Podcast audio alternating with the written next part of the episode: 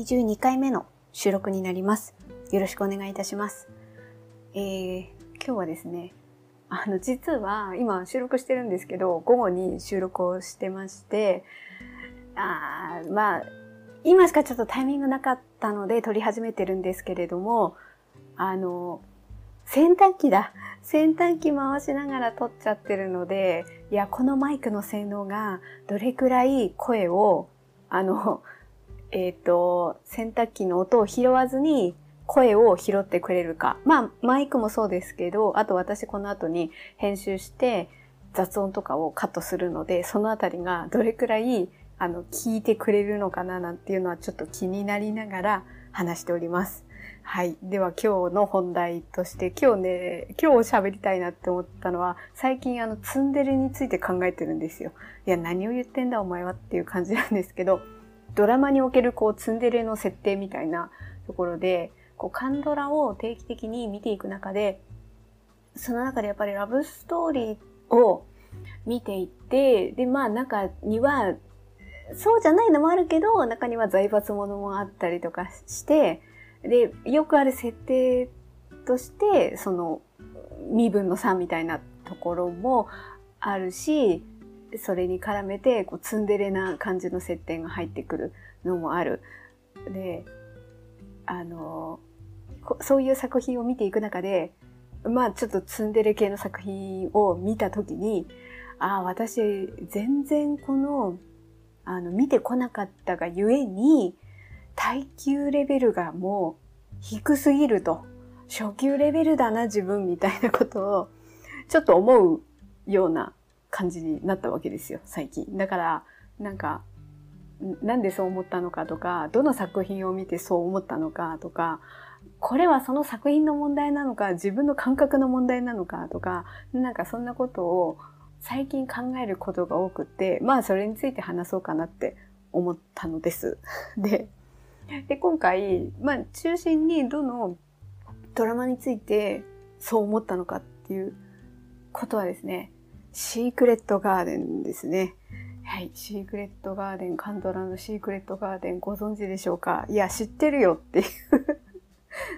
そんなの常識だろみたいな感じの方もいらっしゃるかとは思うので、ほんとなんかこんなレベルの話で申し訳ないみたいな感じもあるんですけど、まあなんかこういうことをね、話せないからゆえにちょっと話したいなと思ってまあ、ポッドキャストの、私のポッドキャストの趣旨がそうなので、ちょっとそのまま話してしまうんですけど、たまたま、やっぱりこう、カンドラの王道的なところで、最初入ったところが愛の不時着だったわけですね、私の場合は。で、そこから、あの、ネットフリックス関連の、まあ、なんとなく上がってきたりとか、えっと、紹介されている、ネット記事なり YouTube なり見て、ああ、これ見てみようかな、みたいなことを見ていく中で、今、最新のものだけではなくて、昔のものってどんな感じだろうみたいなことを、なんか掘り下げて、ちょっとずつ見ているわけで、で、そうなった時に、まあ、愛の不時着関連で言えばヒョンビンですよね。で、ヒョンビンが出演されている、あの、過去作、ちょっと見てみようかなって思った時に、上がってくるのが、えー、っと、えー、私の名前はキム・サムスン。と、あとシークレット・ガーデンが、他にももちろん出演作品はあるんですけれども、この二つが、まあ、それなりにこう大きく取り上げられるなっていう感じがしましたので、あ、じゃあこの作品を見てみようとたまたま見れたんですよね、配信。私が加入してる配信の中で見れたので、見てみたと。で、まず、まあ、その、制作年の順番で、私の名前はキム・サムスンは2005年なんですよね。で、シークレットガーデンは2010年 ?11 年まあまあ、それくらいなんですよね。だから、まずキム・サムスンを見てみたと。で、その次にシークレットガーデンを見て、ざっくり見たんですけど、もう、ああ、ダメだこれって私、ななんか作、ダメだこれってなんか作品を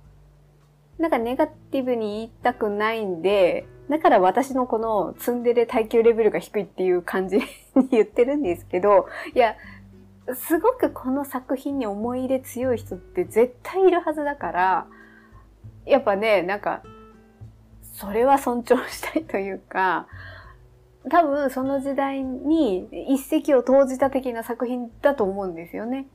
だから、2005年の、例えばキム・サムスンにおいて、2022年の私の感覚でお前が何を言えようみたいな自意識もあるから、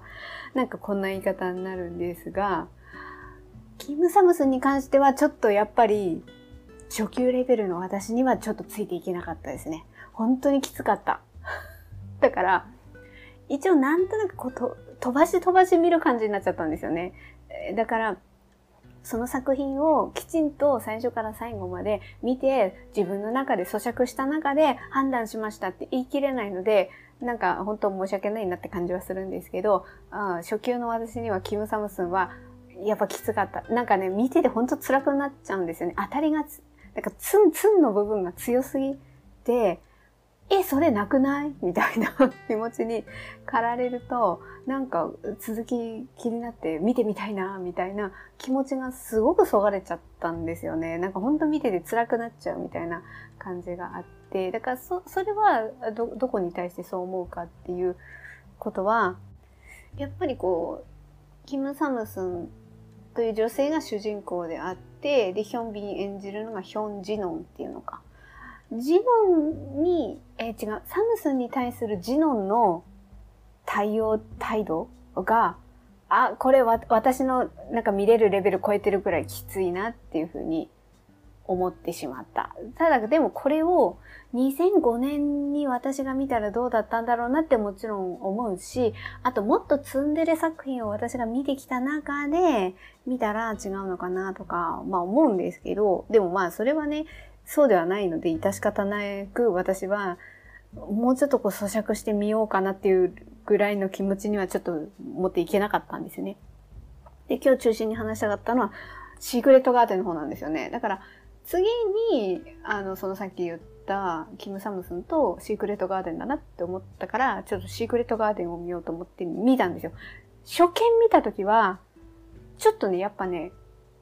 初級レベルの私にとってはきつかったんですよね。でも、キム・サムスンほどではなかった。なかったけど、いや、それきついよみたいな 気持ちに初見では駆られて、でも実は今、なんか部分部分のシーンではもう何回か繰り返して見てて、特に後半部分は繰り返して見てて、いや、後半部分がより見れるようになっていくんですよね。やっぱりこう二人の気持ち、二人の気持ちっていうのは、シークレットガーデンで言えばヒョンビン演じるキム・ジョンとハジウォン演じるキル・ライムのお二人の、まあ、ラブストーリーが中心っていうことのストーリーなんですけど、そのジオンとライムの関係性がだんだんこう構築されて一旦後半では見れるからその新シーンではあの繰り返してみたりとかしてでちなみに今2回目をあ2回目っていうかこの通してを通して見る2回目を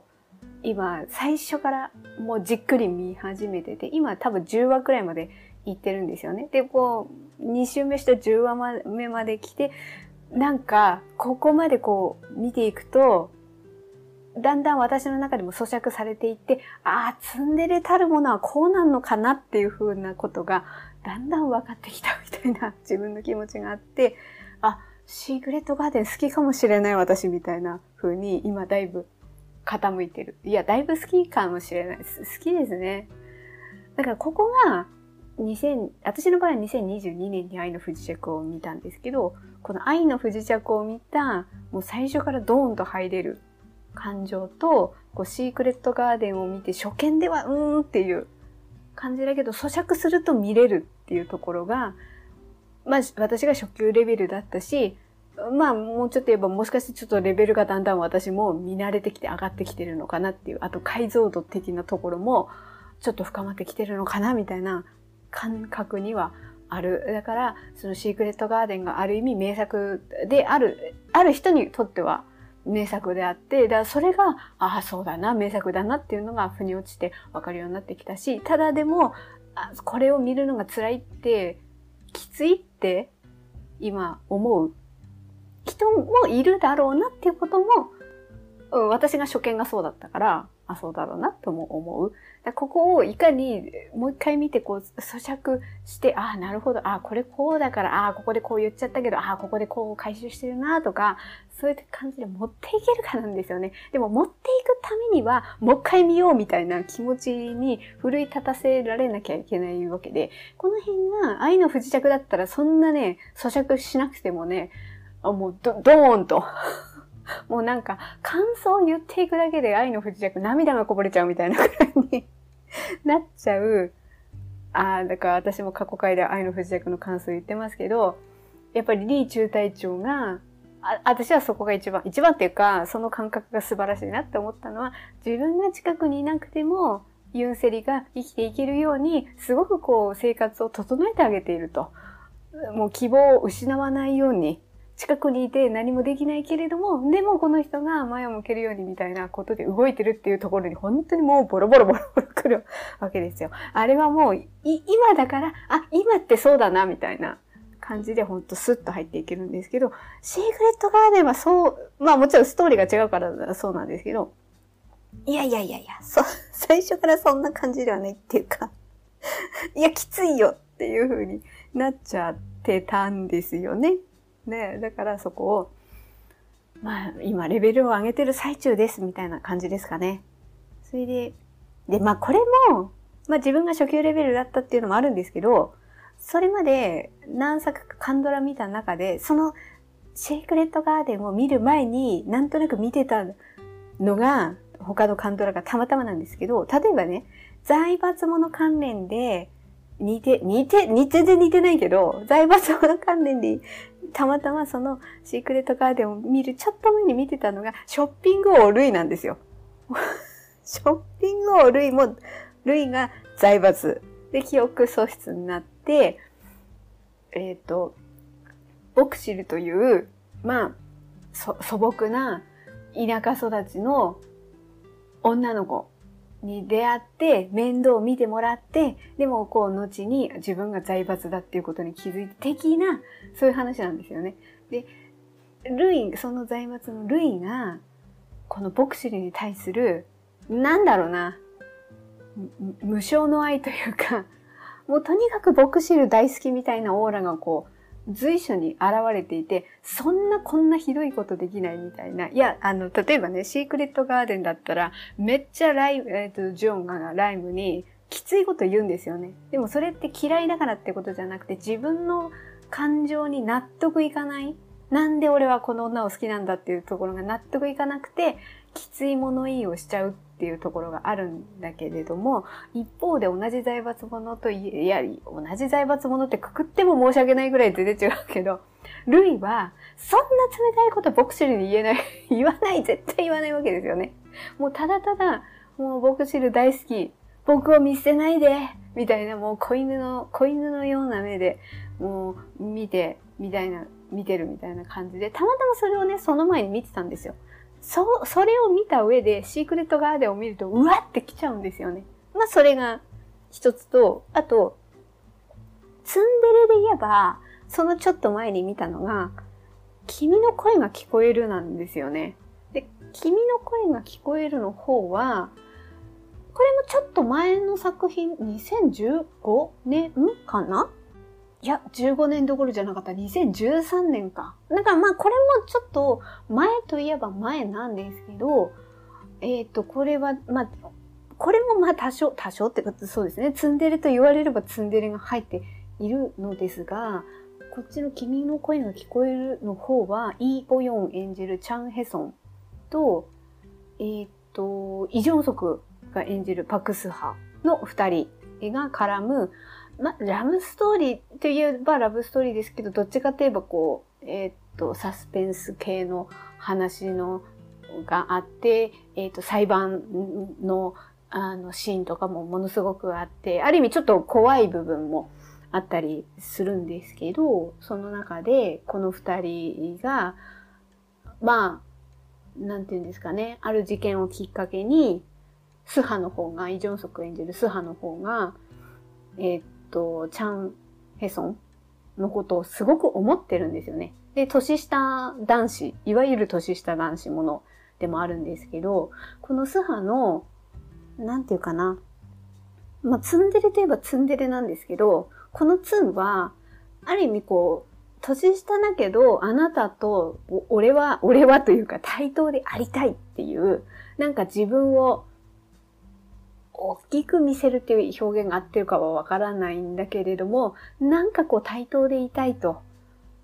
強い男だと。で、君を守るんだと。そういう現れの上での年下だけれども、あえてタメ口を聞く。ちょっとぶっきらぼうに答える。みたいな。なんかそういう、そこがいわゆるツンデレといえばツンデレなんだけれども、このツンデレ感を、は、スッと入れるわけですよ。ああ、なんとなくそうだな。背伸びして頑張ってんだな、この子、みたいな気持ちでこう、見れるんですよ。だから初級の、初級レベルの私でもこれは見れるツンデレなんですよね。なんか、そういうのを、たまたまそのシークレットガーデンを見る前に見てたんですよね。で、その、そのレベルのツンデレで、ああ、ツンデレいいなーなんて思ってた私がシークレットガーデンを見ると、いや、キム・サムスンはもっとダメだったんですけど、シークレットガーデンの方も、まあ、最初、初見はわってきちゃって、いや、でもさっき言ったように、まあ今咀嚼して、あれ好きかもこれみたいな感じ。で、まあ、繰り返したま、たまたまというか、見る、見た、見たくなった。見た、繰り返し見たくとにかくこう、やっぱ咀嚼して見ていって、このツンデレのツンの部分をもうちょっと、ちょっと掘り下げてみようみたいな気持ちにならないとなかなか、ああ、そっか、みたいなところに腑に落とせないわけで、で、これをもう一回見ようって思えるのは、やっぱりこう、ま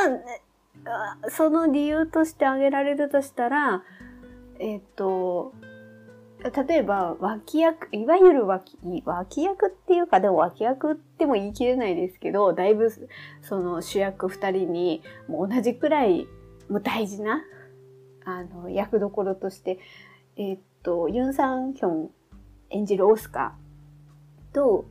えっと、キム・サラン演じるユン・スルっていう二人。これが、まあ、サブカップルもしかして視覚関係と言えなくもないけど、でも視覚関係っていうよりは、まあ、サブカップル的な立ち位置で出てきて、特にユン・サンヒョン演じるオスカーの、ヒョンビンのこのジオンに対する、なんていうかな、いいとこ同士なんですけど、おに、お兄さんっては出し切らないけど、立ち位置としてお兄さん的な、でもちょっとなんか二人で言い合ったりもするけど、みたいな、このなんつうか、っていうか、絡みみたいなところが、やっぱ素敵なんですよね。とにかくオスカー素敵だなってこう思えて、魅力的なキャラとして見えてきて、で、このオスカーもユンスルとの間の関係性に、オスカーはオスカーで、ジュオンに対して、なんかアドバイス的なお、お前はこうだろうみたいなこと言うんだけども、いや、自分も一方ではユンするとなんかモヤモヤした関係性があって、逃げ切らないところもあってみたいな。ところもありつつ、それもまあ魅力、私としては、いや、なんかそこら辺の関係性が、まあ魅力的に見えたっていうところと、ここにもイ・ジョンソクが出てきて、なんかいい、いい、ああ、出てきたみたいな気持ちにもなるし、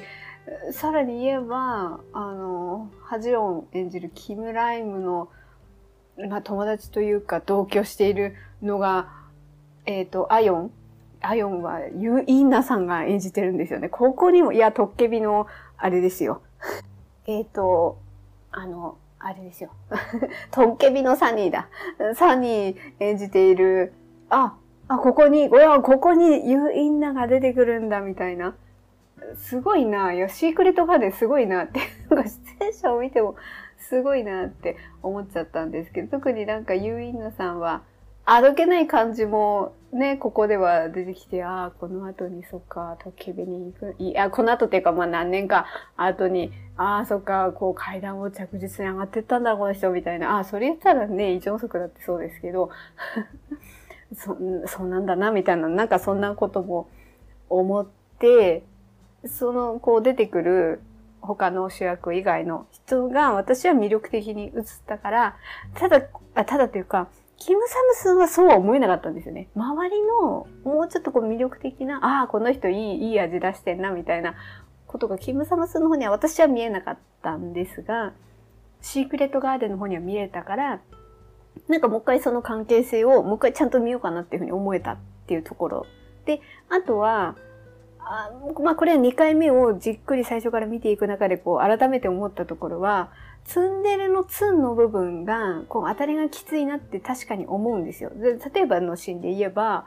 えー、っと、これは多分まだ前半の方ですけど、ライムがバイクでジョンの家まで来て、まあいろいろやりとりがあった中で、ライムのバイクの鍵を池に投げ、投げちゃうんですよね、ジオンが。おいみたいな。鍵投げんなよみたいな。帰れないバイクどうすんだよみたいな。なんか言い合いになって勢いでワンって投げちゃったりとか、あとは、えっ、ー、と、ライムが、ジオンが社長して、デパートの社長なんですけど、そこに行って、まあそこでもこうね、いろいろ言い合いになって、で、あ、なんて言ったんだかなどうせ私は遊びの女なんでしょ的なことライムが言ったのかなそしたらジュオンが、いや、遊びの女にもお前はなれないだろうと。もしそういう女になるんだったらこういうのを着てみろみたいな感じで、その洋服売り場の洋服をもう一つずつこう床に叩きつけて、もうこれを着ろみたいな感じで、で、その服を掴んで、え、ー、と、試着室に二人で入るんだ。強引に入って。言い合いするんだけど、ジオンは兵所恐怖症があるから、もうそこでこう、ちょっと体調が耐えられずにバッと飛び出すみたいな。もうその流れで、うわ、床に投げつけるみたいな。あの、さっき出したショッピング王ルのルイは床には投げつけないなみたいな。全然違うんですけど。こんなことはし、そんなことはしないぞ、と。その当たりが強いなっていうことを思ったりしつつ、で、パッと見るとそうなんですけど、でもそれ一つ一つちゃんと回収してるんですよね。回収してるっていうのは、バイクの鍵投げたけど、その後に、バイクの鍵を取るために池に入っていくんですよね。いや、投げんなよ、最初からって思っちゃうんだけど、ちゃんと池に自分で入って、鍵探してるんですよね。で、あとは、その床に投げつけた洋服を、これを全部包んでくれって言って、ちゃんと自分で購入すると。で、それを家に置いとくんだけれども、後に、数話後に、そのライムと体が、まあちょっとこれは、あれがある、ファンタジー系の要素もあるので、体が入れ替わった時に、ライムが、あの、本当はね、ライムはジョンの、あ、あなんだ、二人の体が入れ替わるがゆえに、ライムがジュオンの家でちょっと暮らすんですね。その時に、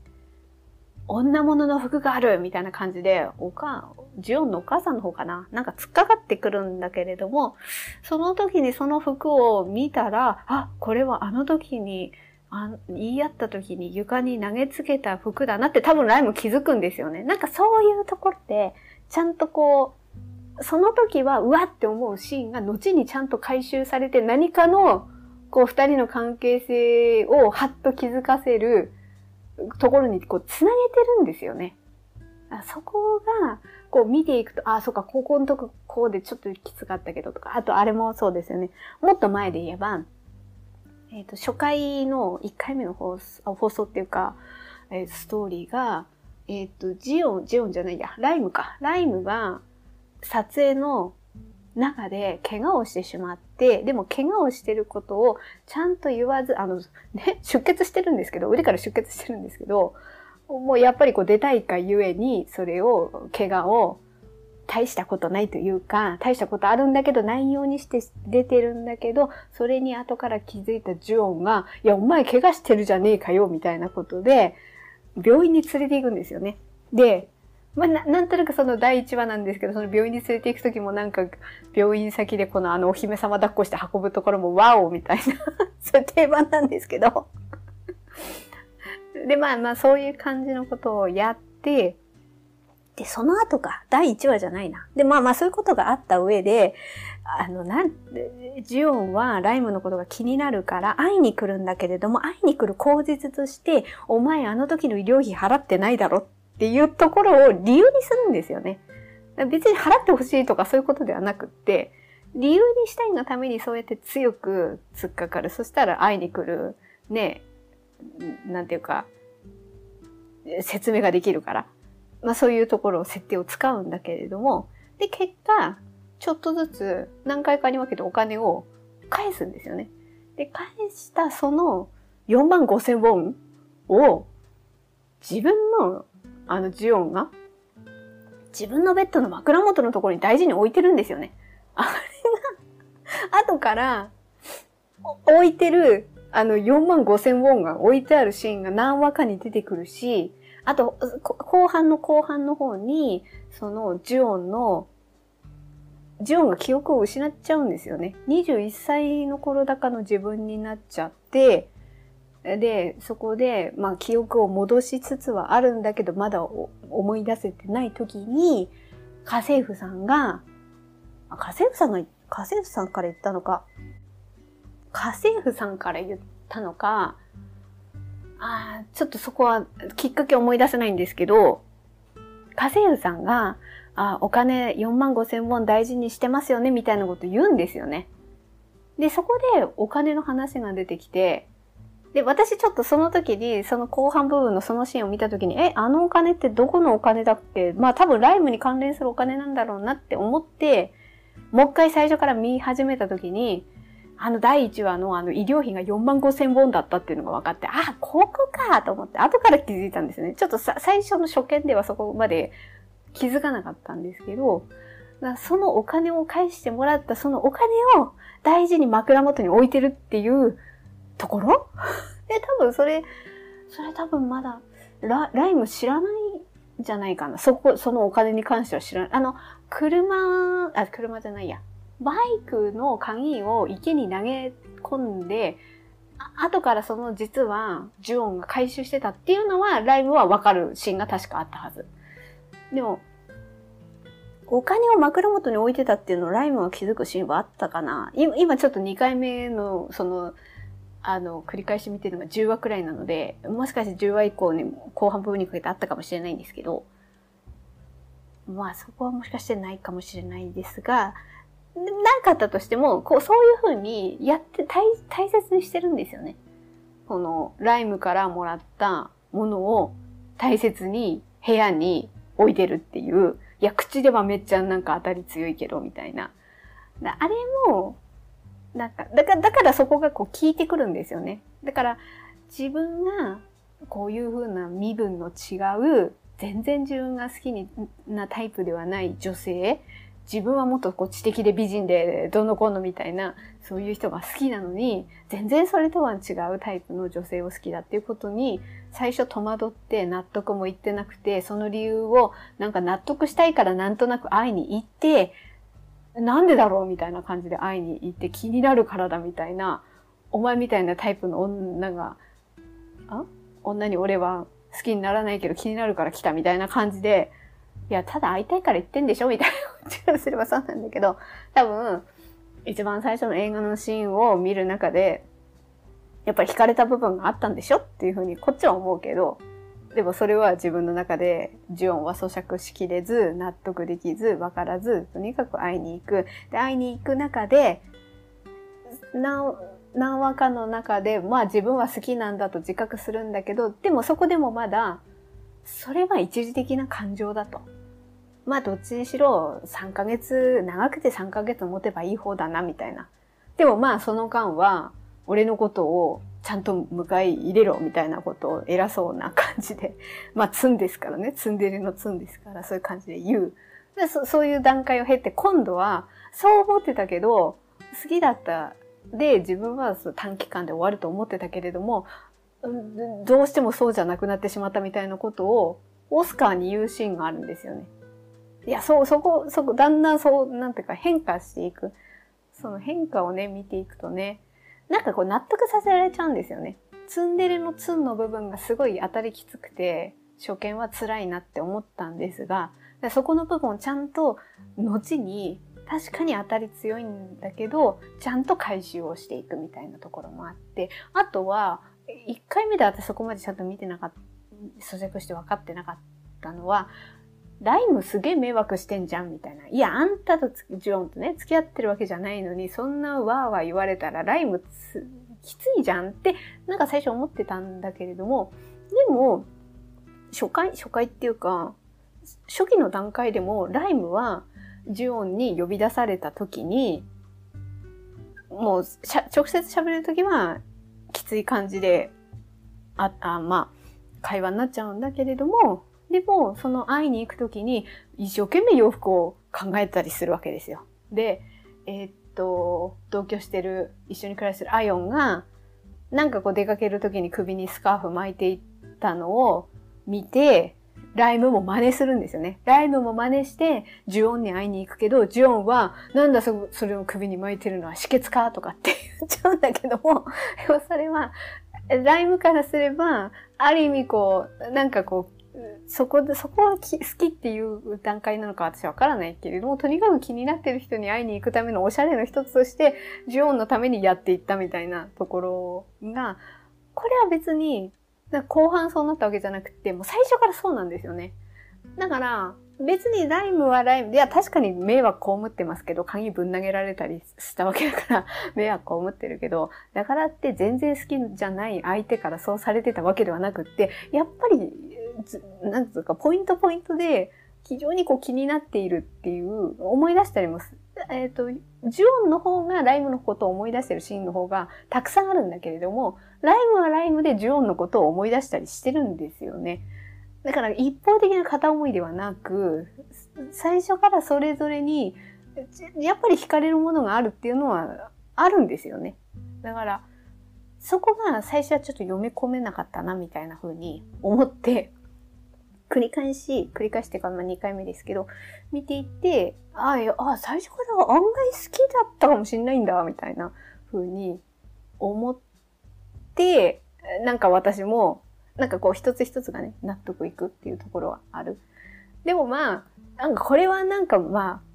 あ、昔のドラマだからなのかなって思ったりする部分としては、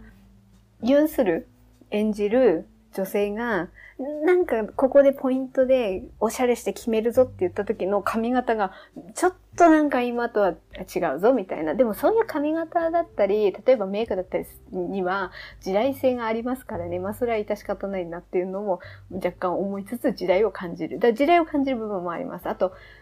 えー、っと、ジュオンがそのライムのところにこう何回も行くんですよね。で、その時にそういう練習する学校みたいなところに入る時の、なんかボボールで何かスポーツするときがちょっとやぼったい感じの演出っていうか、やぼ、やぼったいな今見ると、やぼったいなっていう感じは、やっぱどうしてもあるかなっていうのはありますね。あとはあの、まあ、時代っていうんではないですけど、特にジュオンの母親が、まあしつこいくどい邪魔してくるみたいな ところの、これは私のあの苦手なカンドラ設定の、要素がある、あるんだけれども、でも、でも最後まで見れたのは、やっぱり、ちゃんとこう、確かに母ちゃんはしつこいんだけれども、反発、反発っていうかな。ちょっと言い言い返すガッツが二人にはあるんですよねあ。そういうのがあるから、もちろん泣いちゃったりもするんだけれども、なんか励まし合って、結果ね、結果励まし、励まし合うっていうほどちゃんとね、率直に励まし合ってるんですけど、喧嘩みたいな感じの励まし合いなんですけど、あの二人の場合は。でもそんな感じで、なんやかんやで立ち、立ち向かうっていう感じなのかな？なんかそういうガッツは感じるんですよね。だから、そこが、うん、いいなっていやいいなっていうか、まあ、そういうのがあるからこそ、まあ、見れたっていう部分はあるし、あとは、やっぱこのファンタジー要素の部分をが、もともと好きかどうかっていうところの好みはあるかなっては思うんですけど、ここに関して言う、えー、入れ替わることによる、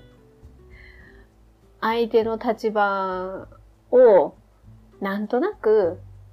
すぐはわからずとも、ああ、こういう感じなんだ、みたいなことがわかる一つのポイントとして、その入れ替わりっていうことの設定が使割れているっていうところに、なんか物語の幅を、幅を持た、幅を持たせてるっていうか、だ、だからこそ、この、要するに、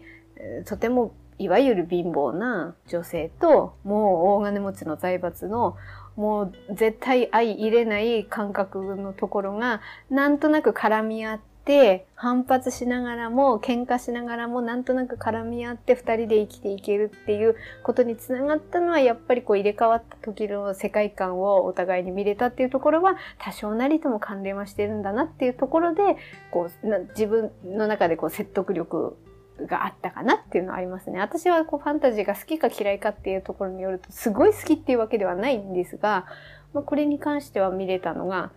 あ見れたっていうか、ああ、なるほどなって思えたんですよね。そっか。だ、だからこそ、なんかすんなりわかるってはいふうに描いてはないけれども、多分、そこは何かしらの気づくポイントではあったんだろうなっていうふうに思わせてくれるような見せ方だったなっていうふうには思いますね。ということで、あのシークレットガーデンを今まあ10話まで、えー、2週目してる段階の中で、えー、ツンデレについて、こう耐久レベルが私は初級だなって思ってたんですが、まあ、ちょっとずつ今レベル上げてますみたいなことを思ったので、そのことについてちょっと話をしてみました。え、うん、な、なんか納得はするんですよね。やっぱり、ああ、これが名作であるなっていうことが、ああ、なるほどなっていうふうに、まあ、だんだんと思えてきた。だからこれからまたちょっとね、あの、10話、11話以降、ちょっともう一回2週目をして、ちゃんと自分で咀嚼してよりね、あの、これからもそのドラマの設定をね、ある意味自分のレベルが上がった方が、よりなんか表面的なところだけではなくて、もうちょっとそのストーリーをもう楽しめて見れるんじゃないかなと。まあその方がね、あなんかもうちょっとドラマを見た甲斐があったな、みたいな風に思えるんじゃないかなと。あの、他のね、このドラマじゃなくて他のドラマを見るにあたっても思えるんじゃないかな、なんていうふうには思っております。はい。えー、っと、では、ちょっとツンデレについて語ってみました。これから実は今日は収録撮ってるのは8月22日なんですけど、まあ後半、最後の方だからちょこっと雑談的なことを言えば、これからあれですね、高校、高校野球の決勝があるから 見ようかなって なんとなく見ようかなと思ってて、あの、私別にどこに住んでます的なことはっきり言ってないですけど、多分喋っていればこの人ど、どこ地方かなぐらいな、あの、喋りの、まあ、鉛というかイントネーションとかは伝わってるのかなって思った時に、あの、今回甲子園はね、あの、東北勢が初優勝するかみたいなところが絡んできてる部分はありますので、まあこっちの地方に住んでいる自分なので、えー、まあ、ここは気になっているところではあるんですが、でもね、毎回決勝でね、ああ、ああ、みたいな 感じになることを何度も経験はしてはいるので、うんある意味まだ結果が出ない今が一番楽しい時なのかちょっとわからないですが、まあなんとなく、なんとなくというかね、ちょっと行く末を見守りたいなというふうに思っております。はい、また近いうちに、まあ最近はドラマの話ばっかりですけど、まあ楽しいからね、あの、一つの楽しい趣味として、あの、今確立しつつあるな、な、というのを自分では思ってるので、またちょっとなんか面白いドラマとか、なんかこういう設定が非常に興味深かったみたいなことで話したいなって思うことがあったら、ポッドキャストに残したいなっていうふうに思っております。はい、聞いていただいてありがとうございました。程よい一日をお過ごしください。そのでした。